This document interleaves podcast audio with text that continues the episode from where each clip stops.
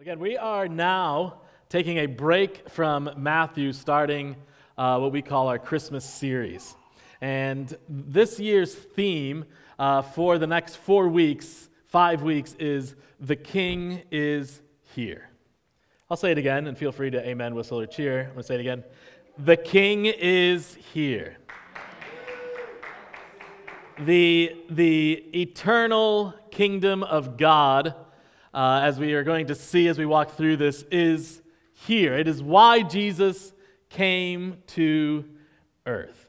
So as we've been talking through the book of Matthew, and we've called the series going through the book of Matthew, Your Kingdom Come, we thought it would be a great time to stop and just look in depth at the King of that kingdom, King Jesus.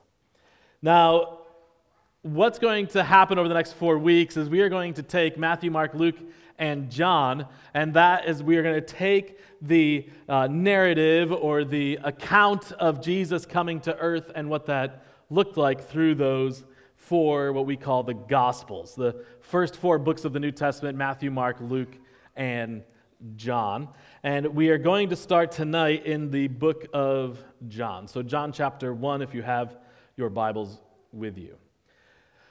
We also want to help understand why are there these four Gospels, um, Matthew, Mark, Luke, and John. And uh, from what we can put together from history, uh, we see the probably the first book written. It goes back and forth, Matthew or Mark, uh, but more than likely, um, for those of you who have read the Bible, studied the Bible, we see at one point Paul, in his, one of his missionary journeys, it says, Mark left, or Mark abandoned us. And later on, Paul would say, don't bring Mark, I don't trust that guy, he abandoned us. And then later on, we see uh, Paul write, hey, bring Mark, he would be of much value to me. And we talked about that years ago in the book of Acts, of how to disagree well, and how do we disagree not well.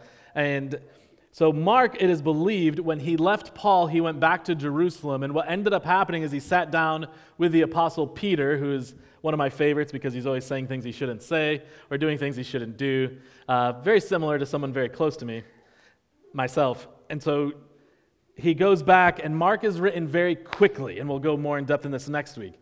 Uh, but it is basically Peter giving his account of what he saw Jesus do, and there's words like immediately that are used repeatedly in the Gospel of Mark.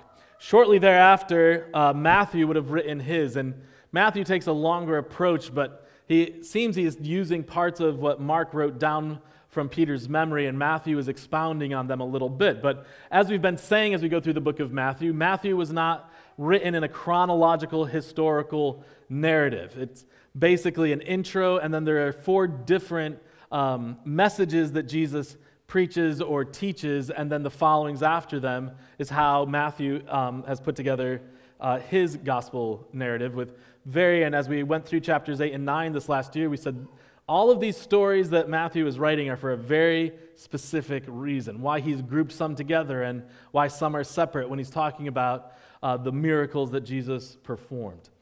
And then Luke uh, would come along later, and Luke is Greek. He is a Greek physician that ends up traveling with Paul, and uh, he writes the Gospel of Luke, and he writes the Gospel of Acts, whereas both Mark and Matthew were written from an eyewitness perspective. The Gospel of Luke is written by um, Luke, who is a phenomenal historian, and he is Uh, a well-educated person in the Greco-Roman uh, education system. And he goes about talking, and he's doing interviews. And it is believed that as he traveled with Paul, he would line up interviews and discuss with eyewitnesses and discuss with the apostles what they saw. And so his is a chronological telling, but also very detailed, because again, as he's writing this two-volume Luke and Acts, he is wanting the pe- person, Theophilus, that he is writing his letters to, to know that they are going to be recorded, but he's writing them so that the Greek world would understand that Jesus is King of all kings. And so whereas Matthew and Mark have a very Jewish perspective on them, very specifically Matthew, Luke is written to the Gentiles for them to understand who Jesus is. And then, so the three of those are what are known as the Synoptic Gospels. Um, and then we get to the book of John. And I always get goosebumps and kind of have to fight back tears uh, because I just love the perspective of John. It does not match up with the other three, and that's why those are the Synoptic Gospels, and this is just the Gospel of John. John would have written this very late in his life. Um, John lived longer than all of the other apostles, it is believed, for two reasons. One, he was the youngest apostle that followed Jesus. The, some people believe he was only fifteen or sixteen when he chose to follow Jesus. But also, at the time of writing, it is believed that all of the other disciples would have been martyred by this time. Um, John would have lived a very full life doing what God commanded. It would, we'll see in the end of Matthew called the Great Commission when he says, go and make disciples, teaching them, baptizing them. And that's what John spent his life doing. Uh, John would have pastored, if not started, the church in Ephesus. He uh, took Jesus' mother Mary with him wherever he went. It is believed that Mary died in Ephesus. And, and he would have just been as close to Jesus. And so when you get to the Gospel of John, the thing that stands out so much to me is that it is written like somebody would write about their best friend. It is written from a perspective of, this is a person that I trust and that I love dearly and that I have. This is the person that I rely on. And then the big picture of John is he is inviting you to know his best friend as he does. He is inviting you to follow along with, with Jesus, who is exactly who he said he was going to be, the Savior, the one who brought peace and light. And he is inviting you into this relationship with his best friend, and it is an open invitation. And I just think um, as somebody who looks back on their life and remembers just the fun times that I've been able to have in ministry, and I am very young. Please understand, I am very young. Say it with me. Rob is very young, no matter. Um, I, my joke is, man, t- next year I'll be twenty-eight, and I, it's going to be really weird. But the truth is I'll be forty-four in February. Uh, and I know what you're thinking. No way. No, but I look back over the incredible times I've had in ministry with my friends. I look back over the times that just in the last uh, seven years of, of playing a role for in this church plan of Hope Church and the stories and the things that play in your mind. And then I get caught up, and can you imagine what it was like for John, who walked with Jesus, who saw him perform these miracles, who everybody would have said he's too young, and yet he calls himself the disciple that Jesus loved. Um, and the other three we see, they don't really mention a lot of names. And the other three, the account of Peter taking the sword and cutting off, it's always referred to as, as a disciple pulled his sword, especially in Mark, who it's Peter telling. But then by the time John comes along, all of his friends are dead. He's watched them killed horrifically uh, as martyrs. It's believed that at this time, they have tried to kill John three times, including one being burned in oil, and they couldn't kill him because God wasn't done with them. And so he's looking back and, and remembering all that he saw Jesus do. And there's a reason that John went from being known, um, at one point, him and his brother James, they go into a Samaritan village, and the Samaritan village rejects them. And they go, hey, Jesus, we went and talked to him. They didn't accept you. I think all we can do is call down lightning and burn all of them. And then the next chapter, Jesus refers to them of, woe, sons of thunder. Uh, basically ma- making fun of them for, that's your response? They reject me, and you're like, we got to kill them all. But then John, and you see the work in God in his life, he then becomes known as the disciple of love. In his book of First John, explaining what it is to love each other, that we truly don't love God if we can't love each other. And so to see a change in somebody's life like that, who's seen it all, been through it all, and then comes to the end of his life and wants to make sure that every person knows who Jesus is and that they can be in a relationship with him as well. That's way longer than I was planning on going in the intro, but I just love this book so much, and I love his perspective on it so much. And as we go through this series, we'll be giving you more resources so that um, these will stick with you. By the way, if you didn't get a Christmas reading plan, this will help you as we go through this series. And if you didn't get one, there are some in the back next to the offering buckets. They're in the back. You can grab it on the way out. So, how do we see the King Jesus the King portrayed in the book of John. And before we jump in, I think it's very important to help you understand that he's going to say right in the very, in the beginning was the Word. And the word, that word, word, is capitalized. Uh, in Greek, that is the word logos, that is word. And it has much more of a significance uh, than what we would use it for. And it is a title of Jesus, that is why it is capitalized. Uh, logos, or word, uh, the way that it is defined is it is a title of Jesus understood as God's ultimate communication of truth about himself. In other words, at this time, it would be the written or spoken word is how you would relay information. Uh, it was very important. That was their only means of getting information. And so what John is referring to Jesus as is he is the spoken, the communicated word, so that God's creation can know how much God loves them, that Jesus came as a way of communicating to their creation that God loved them. And then he lived out or communicated what God's kingdom would look like. And he communicated through his life that this is how we live in this kingdom. This is how we represent what that eternal kingdom will be. And so when John is referring to him as the Word, uh, understand Jesus is the communication. That the Bible that we have now, which points us and helps us to understand what Jesus did, is doing, and continues, and promises that he will continue to do for you and I, is so that we can know God. And we can know just how intensely and how passionately and also how individually God loves each and every one of his creation. How much God loves individually everybody in this room. I had a friend who preached for me years ago, and he said, if you were the only person alive in the world, God still would have sent his son Jesus to die for you. That's how intimately, that is how personally God loves you, his creation. So now we will actually jump in. John uh, chapter one, reading verses one through five. John writes, in the beginning was the Word. And the Word was with God, and the Word was God.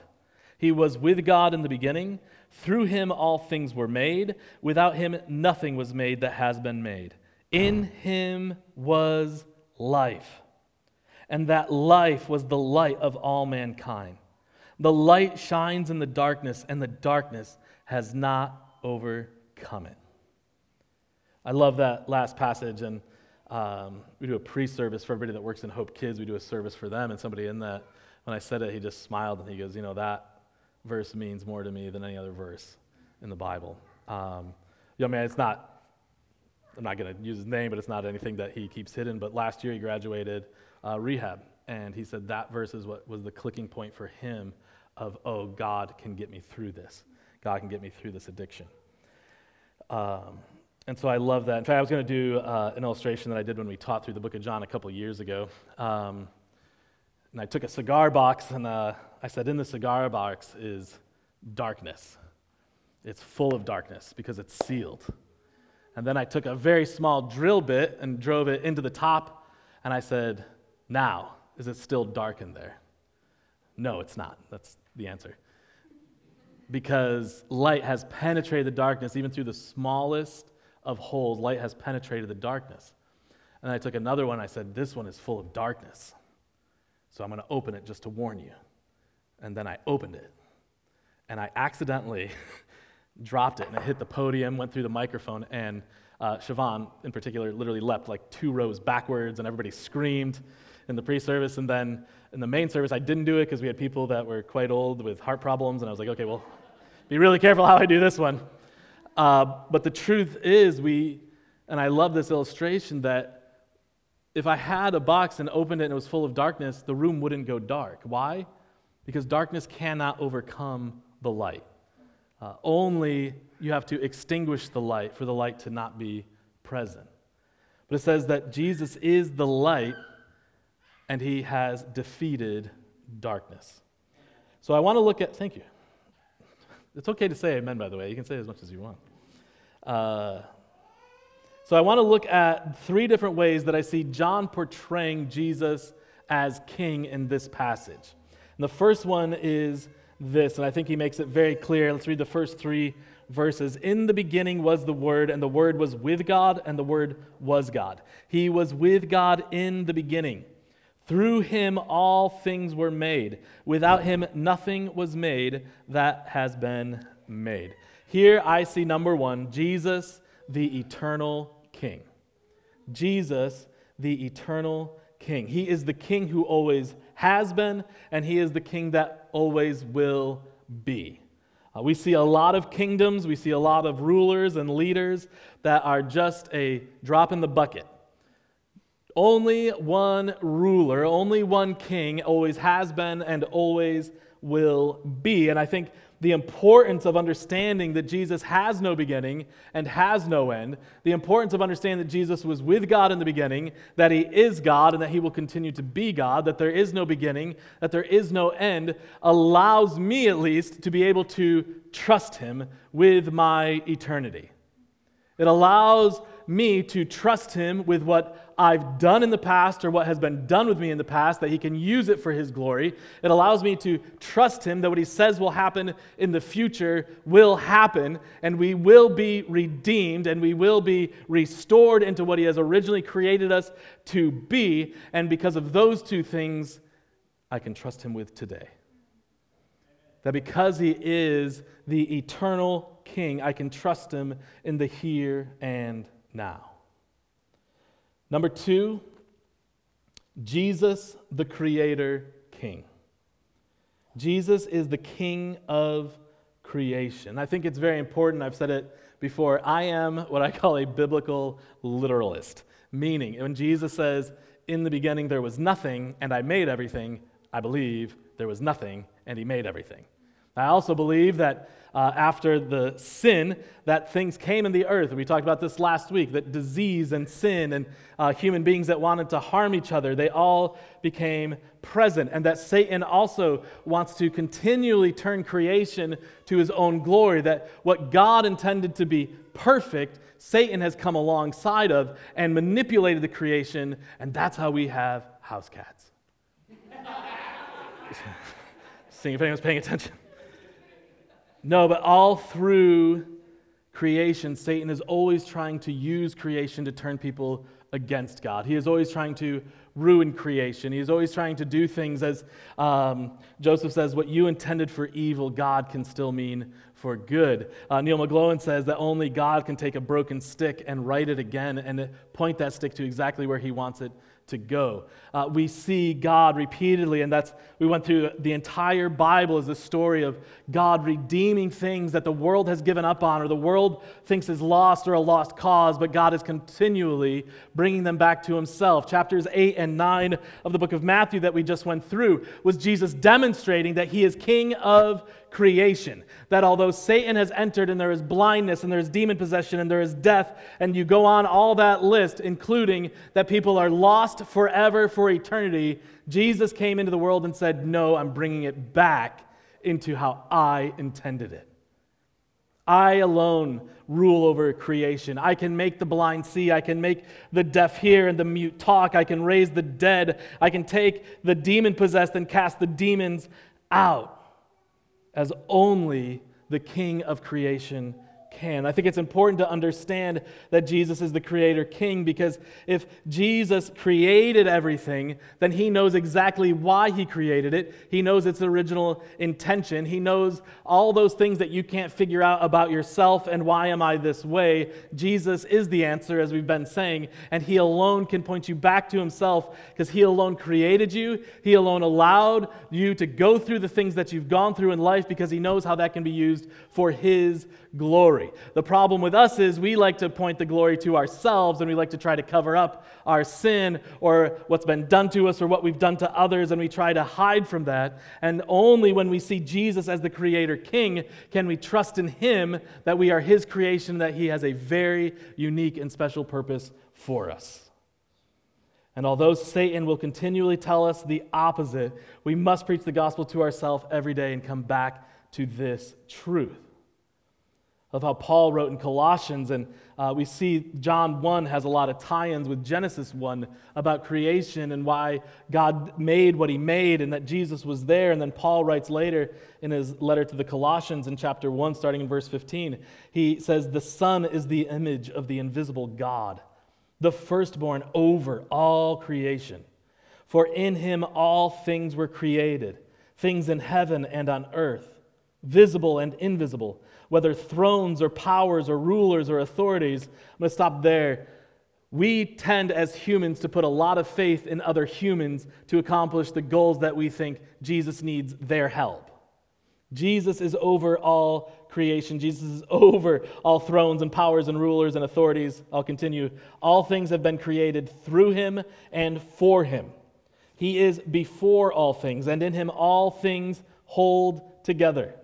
And he is the head of the body, the church. He is the beginning and the firstborn from among the dead, so that in every, so that in him, so that whew, in everything he might have the supremacy. For God was pleased to have all his fullness dwell in him, and through him to reconcile to himself all things, whether things on earth or things in heaven, by making peace through his blood shed on the cross. Because he is the king of creation, because he is the creator king, he alone can come and rescue his creation. Because of the blood that he shed to cover your sins and mine, there is nothing that we can do that is so wrong that Jesus' blood cannot cover. There is nothing that we can do that creates us no hopeless, that there is no answer, because Jesus is hope, and only the Creator who knows you intimately, who created you, has a reason for the, your life so that he can point the glory back to himself. And third, we see Jesus, the King of Light. Jesus, the King of Light. As we saw in verse five, the darkness cannot overcome the light. I want to jump ahead in the same chapter, starting in verse nine. John always is referring, in his other epistles as well, he is always referring to Jesus as light.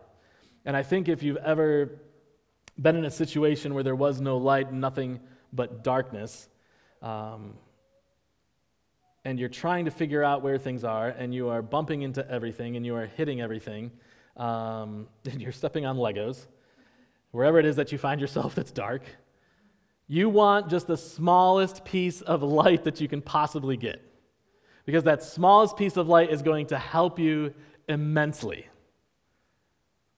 And I think that is how John sees Jesus, and why he always refers to him as light, is because he has learned to rely on Jesus as you would rely on the guide for you when you are lost. And so pick it up in verse nine. John says, "The true light that gives light to everyone was coming into the world." I'm going to stop there, because that part right there is the birth narrative of John. We tend to think, when we come to Christmas time and, and we see uh, the baby in the manger, and when we see a baby, the first thing, what I think of is, oh, that needs me. Like, that baby is not going to do well without an adult or somebody who can meet its needs. Babies are terrible on their own, by the way. So when a lot of times I think we can get the wrong perspective around Christmas time, because we picture Jesus as this baby Jesus who needs us, when in fact we should look at that and say, oh, we needed him. And John, when all of the other, uh, Matthew and Luke specifically, start from the angel coming and visiting Joseph, and the angel coming and, and telling uh, Elizabeth that she's going to have John the Baptist. This is, when it comes to the birth perspective here, this is it. The true light that gives light to everyone was coming into the world. He was in the world, and though the world was made through him, the world did not recognize him. He came to that which was his own, but his own did not receive him. Yet to all who did receive him, to those who believed in his name, he gave the right to become children of God. Children born not of natural descent, nor of human decision or a husband's will, but born of God. The Word became flesh and made his dwelling among us. I love that birth narrative of Jesus being born. We have seen his glory, the glory of the one and only Son, who came from the Father, full of grace and truth. John testified concerning him. He cried out, saying, "This is the one I spoke about when I said, 'He who comes after me has surpassed me because he was before me.' Out of his fullness, we have all received grace in place of grace already given. For the law was given through Moses, grace and truth came through Jesus Christ. No one has ever seen God, but the one and only Son, who is himself God and in closest relationship with the Father, has made him known." Jesus came as the King of light, and he came in the form of a baby. He came in the form of his own creation to save the very creation that would eventually murder him. So I want you to understand a couple things before I close with some questions. Please understand that King Jesus, as we have been talking about it, he brought his kingdom to earth. Remember John uh, the Baptist crying out saying, "The kingdom of heaven is at hand." And then Jesus starts preaching, and he starts preaching, "The king or the the kingdom of heaven is at hand. The kingdom of God is here." That baby being born on earth ushered in God's eternal kingdom here on earth. And he alone, Jesus alone, is King of kings. He is King of this eternal kingdom. And you either re- accept him or reject him as king, and you reject or accept his kingdom. You are deciding to accept or reject the King of kings and Lord of lords. Understand that King Jesus has already won the battle over sin and death. He is inviting you to be in the kingdom that he paid for with his life so that you could have acceptance into it. He has already won. Please understand, Jesus is King, and your personal belief system doesn't change that. The question for you, if you haven't done this, is will you accept this? Will you accept King Jesus as who he is, the eternal creator, King of light? This King of creation who has loved you so much that he gave his life for you, that he defeated sin when he took your punishment in the beatings and the whippings, that he, he took your sins on his shoulders and then died and brought them to the grave, and then he rose again, leaving your sins in the grave, and now you, when you call upon him and make him the forgiver of your sins and the leader of your life, enter into that kingdom with him as your king. For those of you who have accepted King Jesus and, and are part of this eternal kingdom, just know he demonstrates his reign in our lives when we live out his kingdom principles that he has given us in his word. Going back to Matthew chapter five, where we see the Beatitudes, "Blessed are the," and that word "blessed" again means partakers in the character of God. So you are a partaker in the character of God when you demonstrate humility, when you demonstrate meekness, when you demonstrate a reliance upon God and his word, and many others. But he demonstrates your reign and your heart and your mind when those kingdom principles, when his kingdom principles are on display in your life. When we accept him as our king, we become ambassadors of his kingdom. We represent the way he lived life here on earth. We bring light into a kingdom of darkness. We bring peace, mercy, grace, and hope into a world where everyone is looking for that. Everyone is looking, especially at this time of the season. Oh, peace on earth, goodwill towards men. Joy, happiness, all of these words that we start hearing more of this time of year, and everyone is looking for them. And just like Satan has done all the time with creation, is he has created false hope, and he has created false joy, and he has created false love, and he has created all of these things, and he, in his kingdom of darkness, he has people following after them because they seem to represent quick fixes. But all of it is an illusion. It is false. It is a carrot that Satan has put out in front of you hoping that you chase it, knowing full well you'll never get it. As Solomon says in Ecclesiastes, it's like chasing after the wind. But only the creator and king of this kingdom, the author of life, as the writer of Hebrews refers to him, only he and he alone, King Jesus, can provide you with these things, and only through him can you demonstrate to the world around you that is desperately seeking after them. And when you live out these kingdom principles in your everyday life, you are demonstrating that the kingdom of God is different than an earthly kingdom, that the kingdom of God in the world's eyes is an upside-down kingdom, that only the King of all kings can rule in a kingdom where the last shall be first, that it's not a mighty warrior, but rather it is a suffering servant that has come to earth to die for you and for me. Only the King of kings and the Lord of lords can represent his kingdom that will last for eternity in this way. So again, to me, there is no question of whether Jesus is king of everything or not. I want to ask you three questions. If Jesus is king of eternity, the question is, are there earthly things that you are not willing to give up at the cost of eternity? Are there things in your life that uh, you have become so attached to that you are choosing something here on earth over an eternal time with God and God alone? That you are choosing to chase after this carrot on a stick that Satan has put out in front of you, even though God is for you here on earth, that he can provide you that hope and peace and joy and the forgiveness that only he can provide. You can add to it, are there earthly things you are not willing to give up at the cost of your eternity or the cost of eternity for somebody else? Number two, Jesus is king of creation. The question is, do you entrust your identity to your Creator? We work so hard in life to try to make a name for ourselves, to try to make, you name it, whatever it is that you try to find your identity in.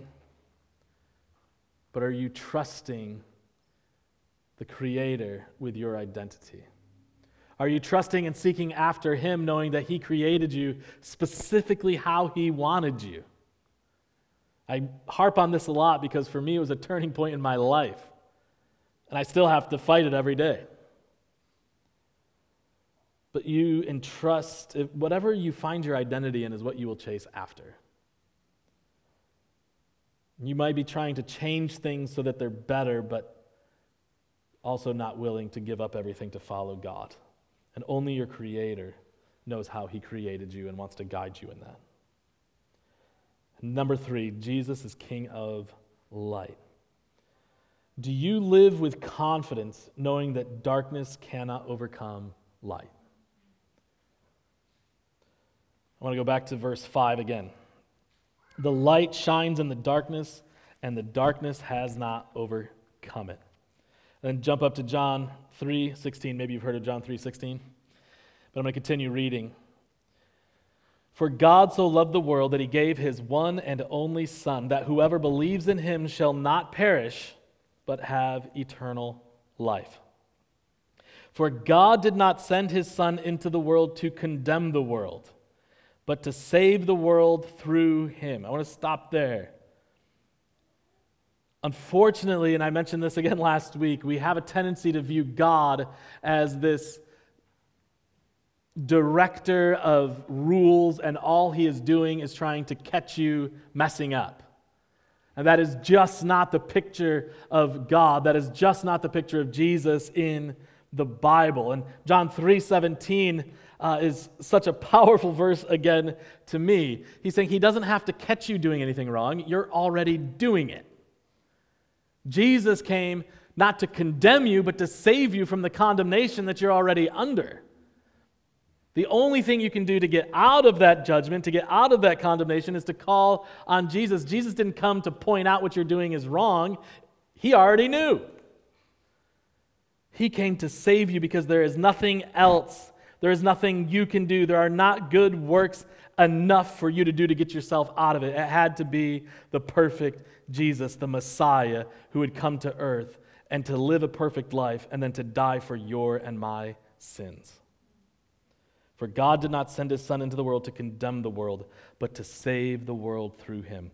Whoever believes in him is not condemned. But whoever does not believe stands condemned already because they have not believed in the name of God's one and only Son. This is the verdict. Light has come into the world, but people love darkness instead of light because their deeds were evil. Everyone who does evil hates the light and will not come into the light for fear that their deeds will be exposed. But whoever lives by the truth comes into the light so that it may be seen plainly that what they have done has been done in the sight of God. Do you live with confidence knowing that darkness cannot overcome the light? Or do you live in fear? Do you live in fear of what other people might think if you choose to represent the kingdom of God here on earth? Do you live what people might think if you're nice to that one guy that nobody likes at work? Or do you live with the confidence knowing that darkness cannot overcome the King of Light as he shines in your life? So I just want to close with one last question. I'll make it two. One, if you have not accepted Christ as the forgiver of your sins and the leader of your life, our prayer is always that you don't leave here tonight without doing that. Please come and talk to me. I will stay all night long to answer questions for you. Anybody that you've seen on stage, any of our guests, we would love to have. That's why we do everything that we do, is we are people who found a physician, and we want you to meet him too. We are like John, who have been able to count on and rely on this best friend, Jesus, and we can't understand going through life without him now that we know him. We want to introduce you to him. And then the final question for everyone is, does King Jesus rule your heart? We've seen him as King of creation. We've seen him as King of eternity. We've seen him as the King of light that cannot be overcome with darkness. But does he have rule over your heart? Lord, we thank you so much for your word. Lord, I am so thankful that you just didn't give us a bunch of rules that we could never live up to and leave us. But Lord, you created us for your glory. And although all we could ever do is sin against you, as Romans six says, we are slaves to sin, you loved us so much that you sent your Son Jesus to earth as a helpless baby to demonstrate how much you love us. That you knew that we needed that sacrificial, perfect lamb that Jesus was, to shed his blood and to take our sins to the grave and then defeat the grave, defeating sin and death so that we can have hope, that we can have joy, that we can have forgiveness. Lord, I pray for anyone here this evening that doesn't know you, that today would be the day of salvation, that they would call out to you, that you would give them the courage and strength that we know Satan is trying to keep them from doing, that they might enter into that relationship with you. Lord, I pray for everyone here that does know you, that as we battle every day to allow you to have rule over our heart, that as we battle to have you rule over every aspect of our life, that as we battle because your light means that the dark parts of our life are being exposed, Lord, I pray that we would just surrender those to you, that we would continually preach the gospel to ourselves every day, humbly coming before you, repenting of the things we need to repent from, but then also serving you with the joy that only you can provide in every aspect of our life. And I pray these things in Jesus' name. Amen.